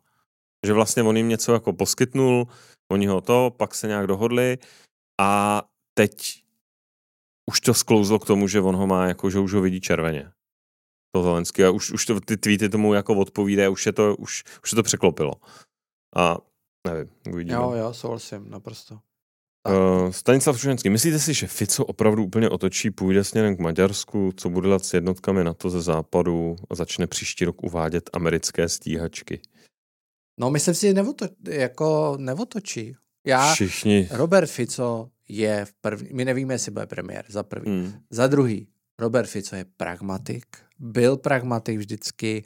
V roce 2006 v kampani hlásil, že euro nikdy a pak slavil vstup do eurozóny a do dneška říká, já jsem přivedl Slovensko do eurozóny, byť už to bylo hotový. Já čekám, že se asi srovnají vztahy mezi Maďarskem a Slovenskem, který by the way během Fica byly dost špatný. Ale v jednu chvíli, ale máme tam migrační krizi, jo, teď Robert Fico říká, budu řešit situaci na těch hranicích, to se bude bezprostředně dotýkat Maďarska, který nezvládá, to je třeba říct, jako, anebo to dělá na schvál, my nevíme, proč pouští tolik uprchlíků sem. Takže tam to vidím, jakoby jeden střet je ta migrace, ale druhej, jasně, že on bude uvádět americký stíhačky, potom je tam bude stát a mít Slavobránu a bude u toho mít projev a je jako v pohodě. Jo. On nechce být asi padouch, ne? V té globální politice. Všichni, kteří se pohybují v tom slovenském zákulisí, říkají, že oni vysílají jednoznačný signály, jako off record a říká, hele, klid, já mám retoriku, ta funguje na Slovensku, vyhraju s ní volby, nebo vyhrávám, nebo vyhrál jsem s ní volby, ale nikam neodcházíme, nic se jako neto, určitě bude využívat pragmaticky, přesně jak říkáš, spojení s Orbánem, s Polákama, s náma, jo, jako bude hrát nějakou politickou, uvidíme, něco, já si myslím, že to tak hrozný nebude, ale nějakou hru bude jednoznačně hrát, bude jako boxovat něco pro svoje Slovensko a já to nevidím jako tragédii a to možná nás překvapí. Je to Slovensko. Lucie Spáčilová, pro Michala, chybí mi vaše texty, které jste psal v Infu. Lucie neodebírá newsletter asi. To teďka měl trošku studie, zabrala hodně času, tak má trošku výpadky, tak je taky zhruba jednou za týden. Nepravda, ale já jsem si říkal, že bych napsal pro patrony recenzi té Maskovy knihy. Ne, A jestli už jsme to nenatočili. Jestli jsme to všechno neřekli. Tak jsem, myslím si, když jsme to natočili, tak už to trošku ztrácí ten, ale uvažoval jsem o tom. Píšu jeden text do knihy Mirka Bárty o médiích, který jako je hodně osobní, má už asi 10 stran. Ještě ho nemám dopsanej, takže ten se asi objí, ale mě to nějak jako extra nechybí. Mm-hmm. Jako, já na to nemám moc čas a mě to psaní, když chci, aby to bylo pořádný, tak musím mít impuls. Mm. A pro mě je lepší si to říct s Tomášem v podcastu, protože to máme jako sfouknutý, aspoň se u toho ještě dobře pobavíme a ty myšlenky, které chceme sdělit, jsou podobné a můžeme sdělit v nějaký větší šíři. Takže já to nevylučuju. Občas mě něco takového chytne. Říkal jsem si, že bych napsal knihu a nemám na to čas zatím. No, tom stejně. Takže uvidíme. Napíše možná jednou Insider knihu, ne? No, chtěl jsem takový jako program pro Česko, nevím. Musíme se trošku zastavit. Musíme se zastavit. Já k tomu dělám kroky. Jo, já úplně ne. Domlouvám ti ty tréninky v Prizmě. Jo, to bych potřeboval, prosím tě. Už jsem si teda koupil kolo. Dobrý začátek. Já jsem měl kola, teď jsem si koupil pořádný kolo. Jo, okay.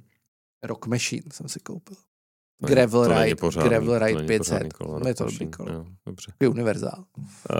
Jdem dál. Miroslav nepustil. Když ty seš v jiný cenový relaci, za to já nejsem ochoten dát takový peníze. Já jsem se tomu věnoval opravdu jako hodně intenzivně, taky bych do toho nedal ty peníze. No, já vůbec. Ty kola jsou jako ve stovkách tisíc. No to já vůbec.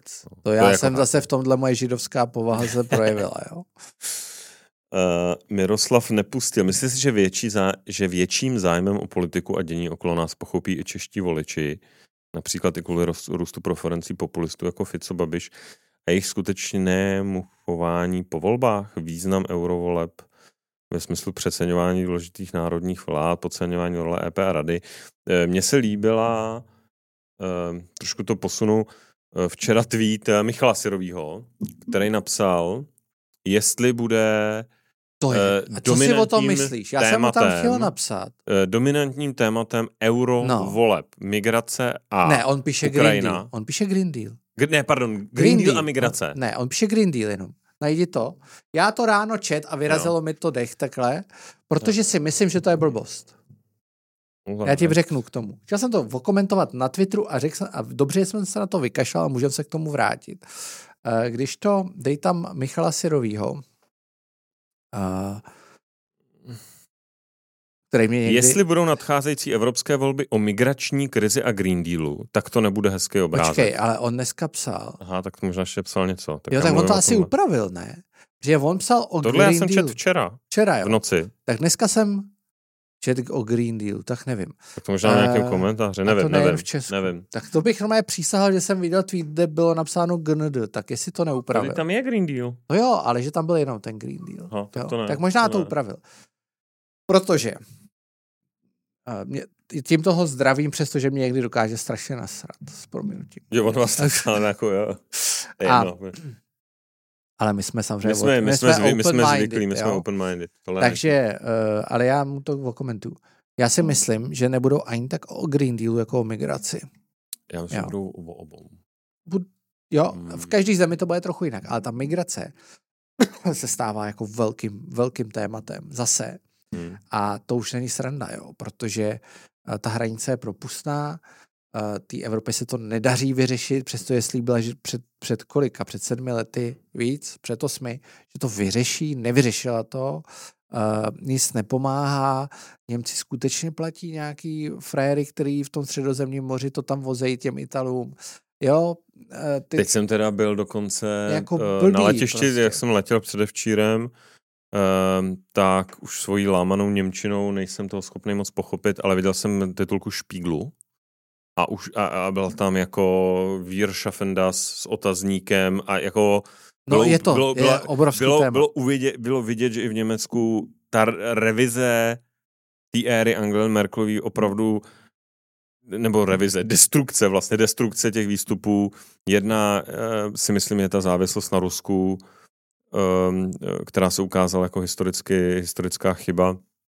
A teď i tam imigrace, a to si myslím, že ještě bude kulminovat A já si myslím, že to bude téma těch voleb a já myslím, že nejsme na to tady jako připravený, no, že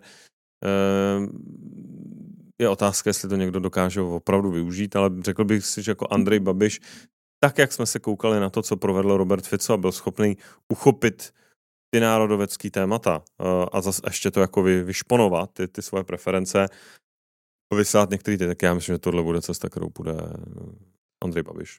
O čem jiným by mohly být ty volby, než o těchto dvou tématech? Migrace, Evropa něco slíbila, neudělala to? Green Deal. Evropa něco slíbila a ta cesta k tomu je trnitější, než se zdálo, jo? A přestože je to jako velký program.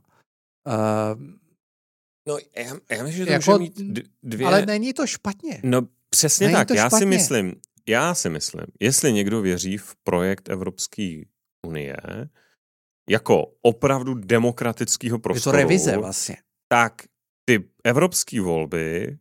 Jo, my přece jsme ve stavu, kdy dneska Green Deal žádný člověk v téhletý zemi o něm v žádných volbách jako vlastně nehlasoval. Jasně, zvolil si Andreje Babiše, který pak někde něco podepsal v Bruselu, zvolil si Petra Fialu, který tam taky jako jezdí a něco tam vyjednává, ale představa, že tobě spadne, no tak už nebudeš mít spalovací auta od nějakého data. Ty říkáš jako... rozhodlo se to kde jsem proto hlasoval a zvolil jsem si Andreje Babiše nebo to. Jo, je tady jako ta nadnárodní struktura. Já teď to není kritický, to je jenom jako pojmenování stavu. Ale to je práce státu, jo, to je to, co já opakuju pořád. To je jako práce těch států, jako Německo a podobně. A já jsem přesvědčený, že ty lidi to vlastně nevidějí. Vidějí tam nějakou temnou bruselskou sílu, která to dělá. Pro ty národní politiky je to dobrá výmluva. A je asi velká pravděpodobnost a velká šance, že ty evropské volby nadcházející jako budou první větší demokratický ček těch velkých tendencí. Který sledujeme. Jo? Naprostej souhlas. No, takže jako ano. A naprostej souhlas a takováhle revize je stejná jako v národní politice. Já jsem za to rád z jednoho prostého důvodu. Konečně to bude mít v obsah. Jo? Podle mě, co tomu chybělo, evropským volbám vždycky byl v obsah. Já si myslím, že vlastně... Nikdo nechápal, proč by tam měl volit. Green Deal... Evropu můžeš kritizovat kvůli tisíce věcem. Green Deal můžeš kritizovat kvůli jako mnoha věcem. Ale aspoň má Evropa nějakou náplň a nějakou politiku. Že s ní nesouhlasíme je jiná věc. Ale je to nějaká politika, jde za ní a ty lidi o tom teď budou rozhodovat, protože vidějí, že má nějakou politiku. A jestli to přivede víc jich k volbám a jestli ten Evropský parlament bude vypadat jinak, doufám, jo, pevně, tak zaplať pánbu. Zaplať pánbu. A je to vidět u toho migračního paktu, mimochodem, který byl schválený ministrama vnitra, teďka se o něm má hlasovat v Evropském parlamentu a státy už stavějí ploty a nechtějí kvóty, Evropský parlament chce kvóty. Jo. To je krásný střed, ale už vidíš v tom Evropském parlamentu, že si to nikdo nechce vzít na triko a dali to vlastně to hlasování až na úplně poslední zasedání tohohle parlamentu a pravděpodobně se to tam jako vůbec nedostane, nebo dost možná se to tam vůbec nedostane, protože už všichni jako tuší, že by mohl být problém. Jo. Tak to má být. Tak to má být. Ať to rozhodne ten další parlament. Jo, to je úplně v pořádku, ale Evropa nedoručila, teď to občani posoudí. Jo. Mám teorii, kterou jsem napsal na Twitter, ale neřekl jsem jí o kandidatuře Petra Macha, nebo poradenství Petra Macha pro SPD. To jsem teda zvědavý, to se nepamatuju, co jsi psal. Já jsem právě napsal, že mám teorii, ale napsal jsem jakou. Tak jsem s ní. Já si to jsi psal, že máš teorii, no, ale... Ano, že ji promýšlím. Já si myslím, že to bude kandidatura do Evropského parlamentu. To je možný. A myslím si, že ta úvaha zatím je, že SPD si bude chtít šáhnout i na nějaký, řekněme, trochu... Bude chtít nabídnout alternativu některým pravicovým voličům, který nebudou iritovat i na ta národní linka. A Petr Mach je pro ně vlastně relativně zajímavý kandidát. Mě se tam lidi ptali na jeho osobní motivace nebo tak, ale to nechme stranou. Za prvé byl to už europoslanec, byl tam. Za Svobodný. Za druhý je to ekonom. to znamená, může docela dobře sehrávat kritiku té vlády v té rozpočtové oblasti. A za třetí, jsem zapomněl. No, takže si vlastně myslím, že je to dost možný, to myslím, že vlastně, máš pravdu. Vlastně všichni koukali, říkali, proč je tam Petr Mach, ještě tam byl ten. Miroslav Ševčík, tam je teď jako expert. Jo, teď je tam jako expert. To jsme zjistili v televizi. Zdeněk Koudelka tam byl ještě na té tiskovce. Přišel do Událostí komentářů, jo. Přišel Miroslav Ševčík, to je ta přestřelka s tím Jakubem Železným, a představil se jako expert SPD. Jo. Do té doby byl Trikolora, že? Takže zjevně začínají tyhle ty hlasy, o kterých mluvíš, schraňovat pod sebe SPD. Tomáš Michal, co si myslíte o tvrzení, že Češi mají charakterově daleko blíže k Rakušanům než Slovákům? Jak je možné, že část Slovenska, zejména východního, tajně fandí Rusku? Je to možné, nevím, jestli tajně, pohled Slováků charakterově... jsou prostě víc na východ a vidět to trochu jinak. No tak sousedějí s nima. No. Jo. Je to takové, prostě Slovensko a Česko v zásadě, sice jsou to bratrský národy, ale historicky to není jako úplně stejný kotlík, ze kterého tady vzniklo Československo. Druhá věc je, vždycky to bylo všechno ostřejší. Moje babička, už jsem to říkala, vždycky na Slovensku je všechno jako břitva. Já si myslím, že Češi mají blíž k Němcům než k Rakušanům. Rakušani mají blíž ke Slovákům. Jo? No ano, to je dobrý postřeh. Takhle bych to viděl spíš. Nemám moc rád tyhle hodnocení. Jo? Že Češi vybočujou historicky z tohohle prostoru, protože jsou prostě víc na západ. Je zjevný. A to, co vidíme teď, že Polsko konzervativní, Slovensko konzervativní, Maďarsko konzervativní, Česko liberální, je... Když se podíváte do první republiky, tak to bylo stejně. Jo, to je prostě historicky daný. My jsme byli vždy víc liberální, vždycky. Není tady víra a tak dále, nebo je tady podstatně víc bez věrců. Takže tak. To složitý. David Draho vzal. Nevznikne žádná vláda a Čaputová nebude schopná rozpustit parlament, je možné, že nastane ústavní krize, to je zajímavá otázka s jednoduchou odpovědí. Podle slovenské ústavy prezident nesmí v posledních 6 měsících svého mandátu, což se blíží velmi, rozpustit parlament. Takže pokud se nepodaří tu vládu dohodnout rychle, může nastat brutální ústavní krize, kdy tam bude premiér Odor hodně dlouho, až po té, co přijde nový prezident, který bude jiný než Zuzana Čaputová. A zajímavý. Určitě hrozí ústavní krize, je to velmi reálný. Jo. Michal Šereda, co říkáte na šílenou bezpečnostní situaci ve Švédsku? Armáda v ulicích, výbuchy granátů, střelba, selhání levice v otázce multikulturalismu, co na to udělat speciál s Marianem Kachlibarem.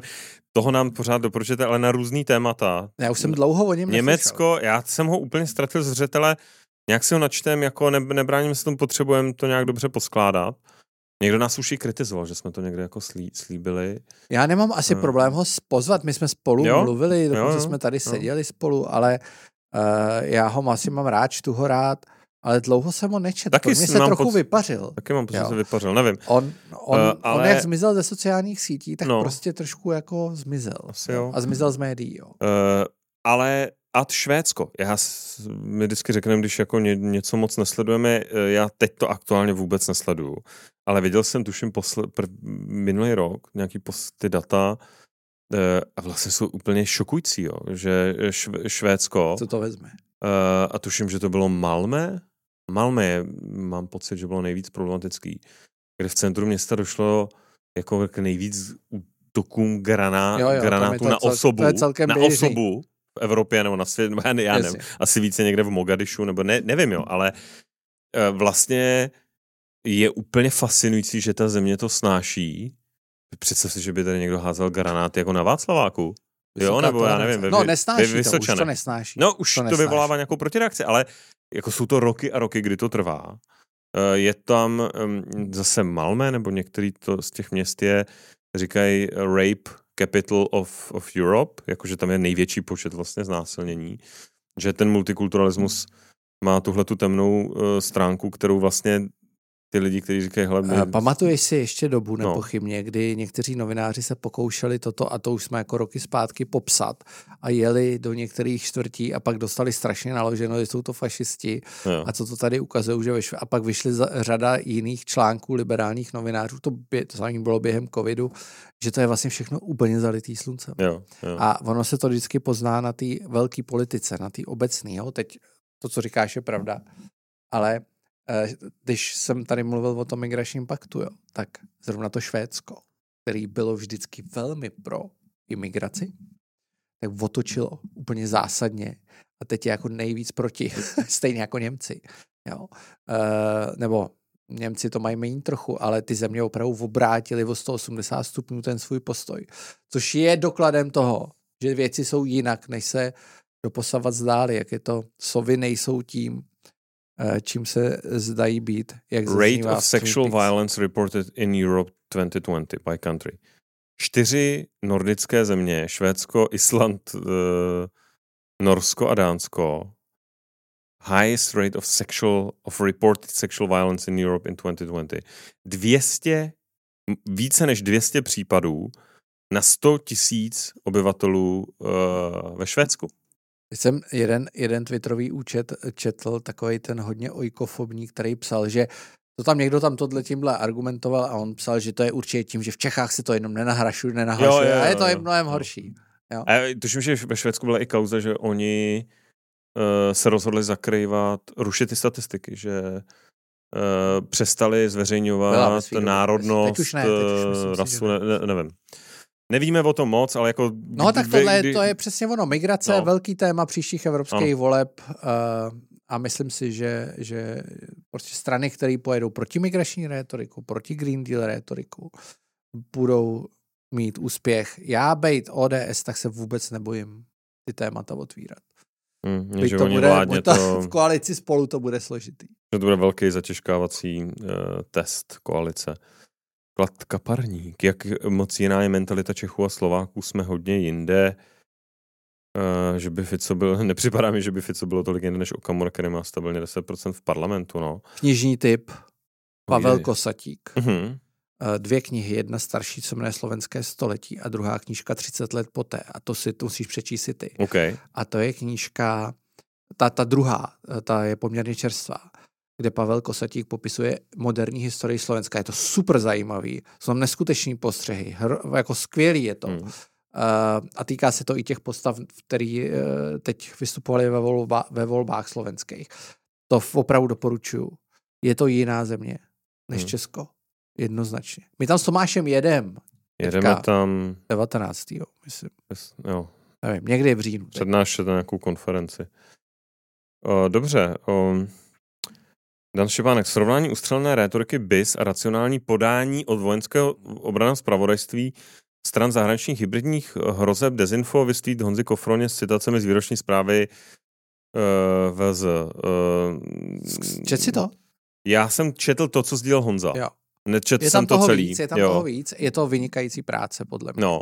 My jsme s nima dělali před časem s Honzou Berounem, s šéfem vojenského zpravodajství, konferenci o tom vypínání webu v Cevru už je to třeba rok.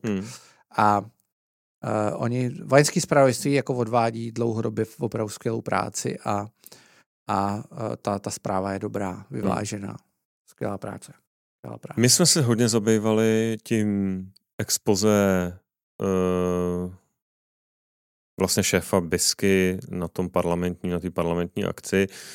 Ale já jenom řeknu, mně přišlo, že že ta struktura toho, co říkal, byla relativně racionální, ale že spíš ty novináři, jak jsme se minule bavili, Kundra, Valášek, další, že z toho jako začali nafukovat na základě jednoho klipu něco jako o dezinformacích a teda, ale nevím, no. Ale jako to, co jsem četl od Honzy Kofroně, od vojenského obranného zpravodajství, mi přišlo jako velmi racionální, velmi dobře. Velmi, a oni opravdu jsou fakt dobrý. Jsou dobrý. Neplánuje Michal nějaký speciál incerno, se ta věnat u Lebekovi? To se nabízí, Nabízí, Můžem udělat si listárnu tady, klidně. Třeba by přišel. Asi ne. Asi ne. Ale je pár rozhovorů, a to je pro francouzštináři, spíš no, je pár rozhovorů. Je pár rozhovorů, který jsou dobrý, můžeme ho zkusit pozvat. Tak. Lukáš Bídlenec. Je šance, že by do NCD přišel někdo z trojice Fico, Šimečka, Pellegrini a pokud by se nepodařilo se na žádnou z politiků, bylo fajn, kdyby mohl dorazit. Já už jsem na tom začal pracovat, ani to nevíš. Super. Michal Šimečka, dokonce jeden člověk z jeho týmu, který tím toho zdraví, nebudu ho jmenovat, který pracoval pro Petra Pavla, už mě sám oslovil, jestli bychom nestáli o Michala Šimečku v Insideru. Já jsem řekl, že určitě jo, takže se budeme dál bavit. Peter Pellegrini oslovil jsem taky.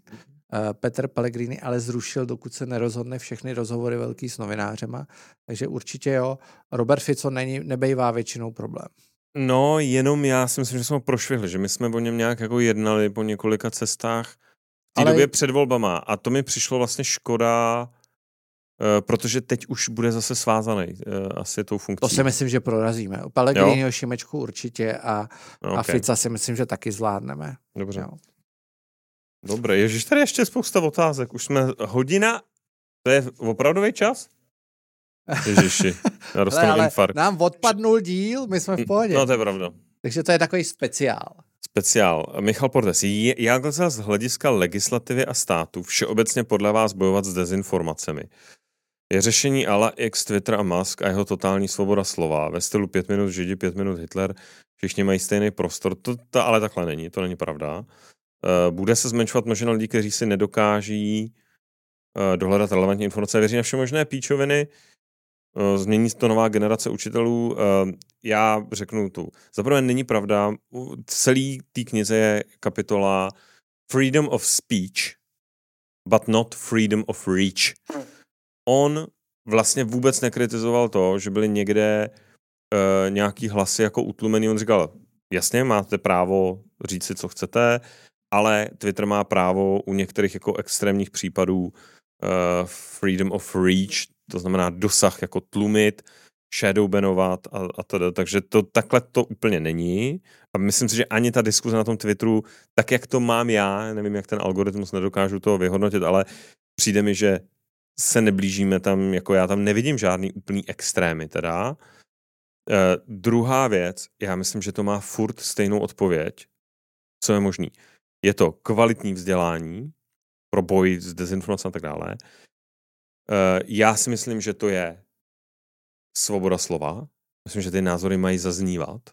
A pak je to intenzivní práce ve veřejném prostoru lidí, kteří by je měli vyvracet, ale ne stylem toho, že si Facebook najme demagog.cz a tam lidi říkají svý názory, co si myslí, že tak je nebo není, ale musí to být otevřená diskuze, kde klidně, ať jsou to NGOs, ale všichni odvádějí dobrou v práci a ty věci jako vysvětlují. Obracej, nevysmívají se lidem, který jim třeba uvěřejí. Tohle jsou 3 věci, které potřeba dělat. Nejsou jednoduchý a iluze vždycky někoho, že to se vyřeší tady kampaní za 100 milionů, to se vyřeší odborem na ministerstvu vnitra, to se vyřeší tím, že se o tom nebude mluvit, tím, že to Facebook zakáže a nic nebude se publikovat. Myslím si, že to je slippery slope a nesmíme na ní přistoupit. Souhlas, podepisuju. Tak, Vladimír Navrátil. Jak hodnotíte výsledek hlasování Slováků zahraničí? Fico 6%, Šimečka 62%. Klasika. Asi to je pochopitelný, když vidíte, jak to vypadá jinde. Liberální klasika. Liberální klasika, nevěřím tomu, že by u nás Fico dostal přes 10%. No, já bych nebyl takový optimista. Jo. Já myslím, že Fico je někde, no. Andrej Babiš není zas, jako... Není to... Pojede Tomio Okamura říká de facto to samý a má 10%. Já myslím, že vlastně Fico je někde mezi Andrejem Babišem a Tomiem Okamurou. Jo, přesně tak. Co říkáte na to, že se rozpočet ministerstva nakonec tolik nesníží? Není to kvůli tomu, aby se Petrovi Fialovi mluvilo lépe na zahájení konference Shifts? Budete se konference, jaké účastně budeme, určitě já tam moderuju dokonce panel s šéfem britské tajné služby. Bude zajímavý. No, ne, nemyslím si, že to je kvůli zahájení konference Shifts, ale bylo by to hezký. Nicméně já, jak to mám jedinou poznámku, mě frustruje ta komunikace kolem toho. Mě frustruje to, jak ministr školství vlastně otevřeně říká, že nic moc jako nesvede a že to školství jako, nevím, přijde mi to fiasko. No je to furt stejný. No. Je to stejný fiasko. Jan Sovák pro Michala. V posledním briefingu jste se vyjádřil v tom duchu, že snahy Pirátů zlevnit státní zakázky na digitalizaci jsou naivní a že bez utrácení miliard zapojených zlodějů a korupce to prostě nejde. Tak takhle jsem se teda rozhodně nevyjádřil. Opravdu to tak, to si teda, že bych tady oslovoval korupci, to si teda fakt nepamatuju. Já jsem říkal, že naivní je přijít a říct, nebude to stát 5 miliard, bude to stát 300 milionů, udělám to zítra a pak to neudělá vůbec. Jo? Takhle to většinou končí podobné snahy. O zlodějích a tak jsem vůbec nemluvil. A to souvisí s tím, co jsme říkali na začátku. Zloději, korupce, všichni to ovládli. Já jsem četl ty nálezy toho ÚOHSu. Ten ÚOHS nic takového neříká. Ten ÚOHS říká, ministerstvo porušilo zákon, bylo to blbě vypsaný a bylo to vypsaný netransparentně. Říká ÚOHS. Ještě snad antimonopolní úřad jako beru jako důvěryhodnou instituci, nic o zlodějích, korupci a tak dále se tam nepíše. Pokud Piráti mají důkazy, ano, že tam jsou zloději, korupce, můžou to odevzdat na policii. Tak já myslím, že ministerstvo vnitra řídí jejich bývalý Vítra Kušan. Není vůbec žádný problém tu korupci dokázat, ukázat, představit a tak dále. Zatím Piráti v tomhle se chovají úplně stejně jako Babiš. Jo, přesně tak. Něco jim nevychází, tyjo, korupce, zloději, všechno rozkradené. Já když nevidím důkaz, že tam korupce je, nebo nějaký rozkrádání zloději, tak pro mě to není argument. Jo, to není argument. Takže když mi tady celý trh řekne, kdyby to pokračovalo, bylo to hotový. To je pro mě jedno, jestli to stojí 2 nebo 3 miliardy. Jo? Já chci, aby to bylo hotový. Jestli to Piráti udělají za 300 milionů, tomu se dokonce nějak říká, to je taková ta uniklá příležitost. Jo? Piráti řeknou, my to uděláme za 300 a pak to neudělají vůbec. A nebo udělají jenom část toho. Jasně. Tak o to já vůbec nestojím. Já radši utraťme 3 miliardy a ať to funguje, než utratit 300 milionů a mít nějaký shit jako totální. Jo? Čemuž to směřuje teďka teda mimochodem. Jo? Tak, pro Tomáše. Kdo podle vás nejvíce podkopává důvěru ve státní instituce? Seřaďte od nejvíc po nejmíň. Premiér, který nechá řídit svůj úřad s korumpovanou milenkou, policajt, který má odvahu vyšetřovat porušování zákona i na nejvyšších místech, prezident, který bez ohledu na sněmovní většinu jmenuje vlastního premiéra. Složitá otázka. Já bych dal A a B jako na stejnou úroveň. Jedna věc, jestli ten policajt má odvahu vyšetřovat porušování zákona, to je jako určitě správně. Druhá věc je, jestli to umí jako vyšetřit a jestli má ty důkazy, že se ty věci jako zločinné spolčení a nevím, co to tam všechno bylo. Protože se ukázalo, že to tak nebylo. Ale to orgány činné v trestním činu mají opravdu extenzivní prostředky, jak věci dokazovat, lidi odposlouchávat, šmírovat. A takže překročení hrany při zneužívání těchto nástrojů si myslím, že je nebezpečnější systémově, než je skorumpovaná milenka, bych řekl. Protože pořád je to jedna milenka, jasně hýbe premiérem, ale vlastně tam byla nějaká žárlivost, dostala pár kabelek, ale není to dobrý, nemá se to dít, ale nevím, jestli byla ohrožena nějaká integrita státu, tím myslím, že považuji za prokázaný, že ne. Prezident, který bez ohledu na sněmovní většinu jmenuje vlastně premiéra, to jako strašně záleží asi na tom, jakou má pozici, jestli reprezentuje ty lidi, kteří ho volili, jaká je situace, nedokážu to říct takhle obecně. Tak, na tenhle dotaz jsem se těšil. Jan Sovák, insider z loňského června, digitalizace, Dana Bajerová, je tam toho víc, co vysvětluje současný stav, souhlasíme. Není už na čase si pozvat Ivana Bartoše, ideálně s Jakubem Michálkem na dlouhý insider podcast nejen o digitalizaci. Tak, nemáme s tím problém? Přijde? Ne. Takže takhle, problém pozvat Ivana Bartoše není. Ale problém pozvat Ivana Bartoše kamkoliv, kromě České televize, je problém. Jo? On k tomu nekomunikuje. On jako nekomunikuje. Jo? Prostě nula. zero. Tady říkáme, Ivane Bartoši, zveme vás do Insideru, jsme kdykoliv připraveni vás tady přijmout a pobavit se o tom. A ještě jedna moje zkušenost. My, když jsme představovali tu studii, o který tady byla řeč, tak my jsme dlouho pracovali na tom, abychom tam dostali nějaký členy pirátské strany, což bylo velmi obtížné. Oni tam prostě nechtěli jít. Jasně. Ale chtěli jsme jim dát ten prostor a přišlo nám to fair, aby se mohli hájit. Přišel Ondřej Profant a když jsme skončili tu prezentaci, tak utek. Jo. Ale jako utek. Jakože opravdu mě utek. Běžel. Spěchal někam. Jo, asi spěchal někam, jo. Takže to je to, o čem tady celou dobu mluvíme. Z naší strany je debata možná s kýmkoliv. Mluvil jsem by the way na té akci s Michalem Bláhou, který není náš kámoš určitě. A přesně o tomhle jsme se bavili. Nedáme insider o digitalizaci. Je ochoten kdykoliv přijít. Jo?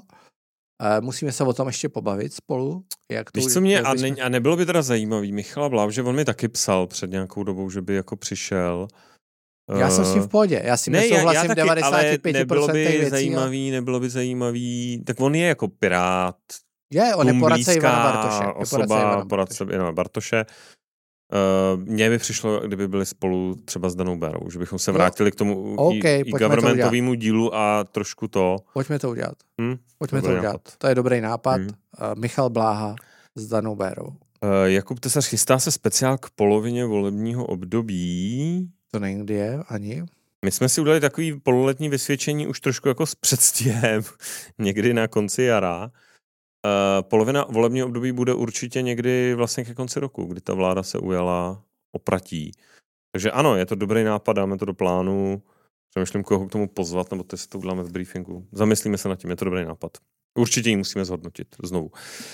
Ladislav Rokoz, jaké jsou dle vašeho názoru hlavní důvody výhry Smeru ve volbách? V čem je to jsme už tady asi do mrtě dneska probrali. Co říkáte na odchod Markéty Řákové z pozice mluvčí prezidenta, no? Tak poslední člověk z toho týmu padnul, no. Já asi to tak muselo skončit, ale jako, hele, mě do toho nic není a blbě se mi to komentuje, ale a myslím si, že dlouhodobě to je chyba. Ta situace byla složitá, prostě bojují tam dvě části toho týmu mezi sebou. Bylo to popsaný, Petr Kolář o tom psal v Mladé frontě v obrovský článek. Jo. A nikdo ho taky nerozporoval, takže to tak může být. A uvidíme... Petr Kolář psal o Petru Kolářovi. Tak, uvidíme, jak to dopadne. Já snad bych jenom popřál panu prezidentovi štěstí, aby zůstal autentický. No já tam to je podle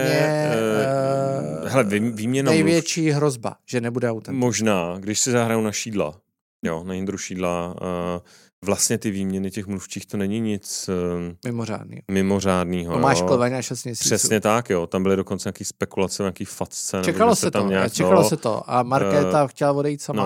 No, čili tam je vždycky jedna věc je tým, který s prezidentem odjede kampaň. Druhá věc je pak ty hradní šachy.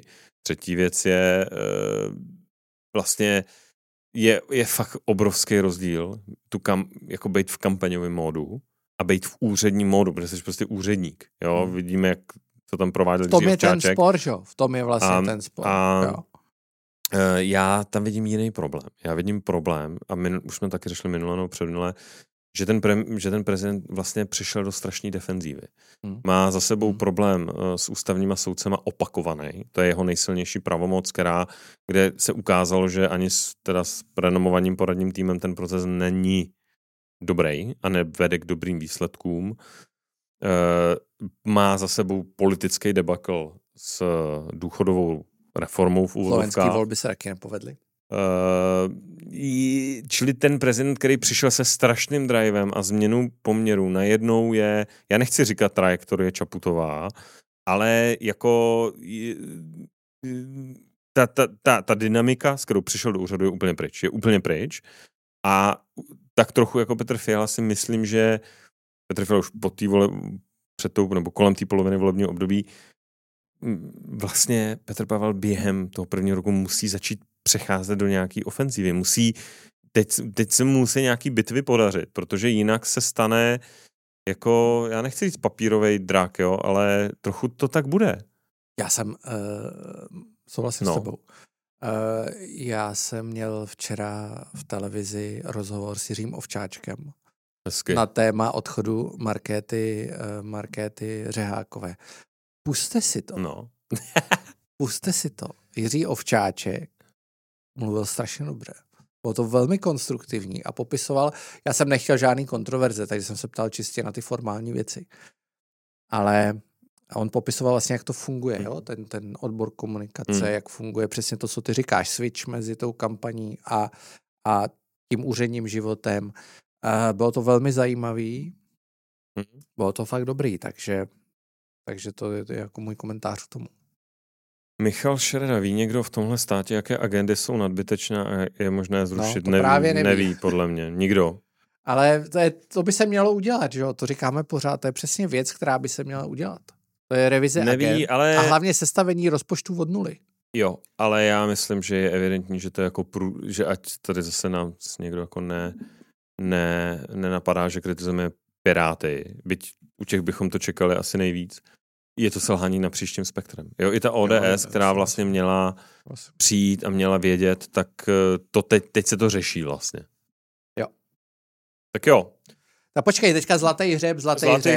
Tohle je druhá hodina, to je strašné. To je paráda, máme si furt co říci po těch letech. Já mám vítěze. Povídej. Za 40 000. No. Dva vlastně vítěze. No. A jeden byl hodně rychlej, ten to napsal velmi brzy. Já si najdu hned jméno. Připravil normálně k tomu i prezentaci, jo. To byl úplný úlet. Já jsem, viděl jsi to? Viděl. Skvělý.